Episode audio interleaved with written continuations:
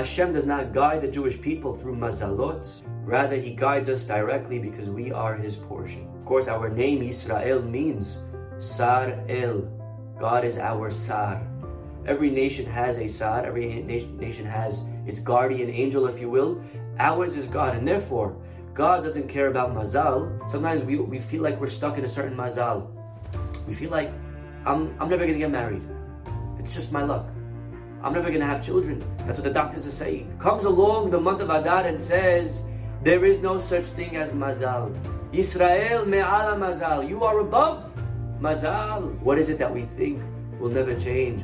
What is it that we think is etched in stone? What mazal of ours do we feel like we'll never be able to get around? And to pray and to turn to God and to say, God, I know that you made exceptions once. You made exceptions in Purim, and you make exceptions every single day. And I'm here praying to you, please make exceptions for me.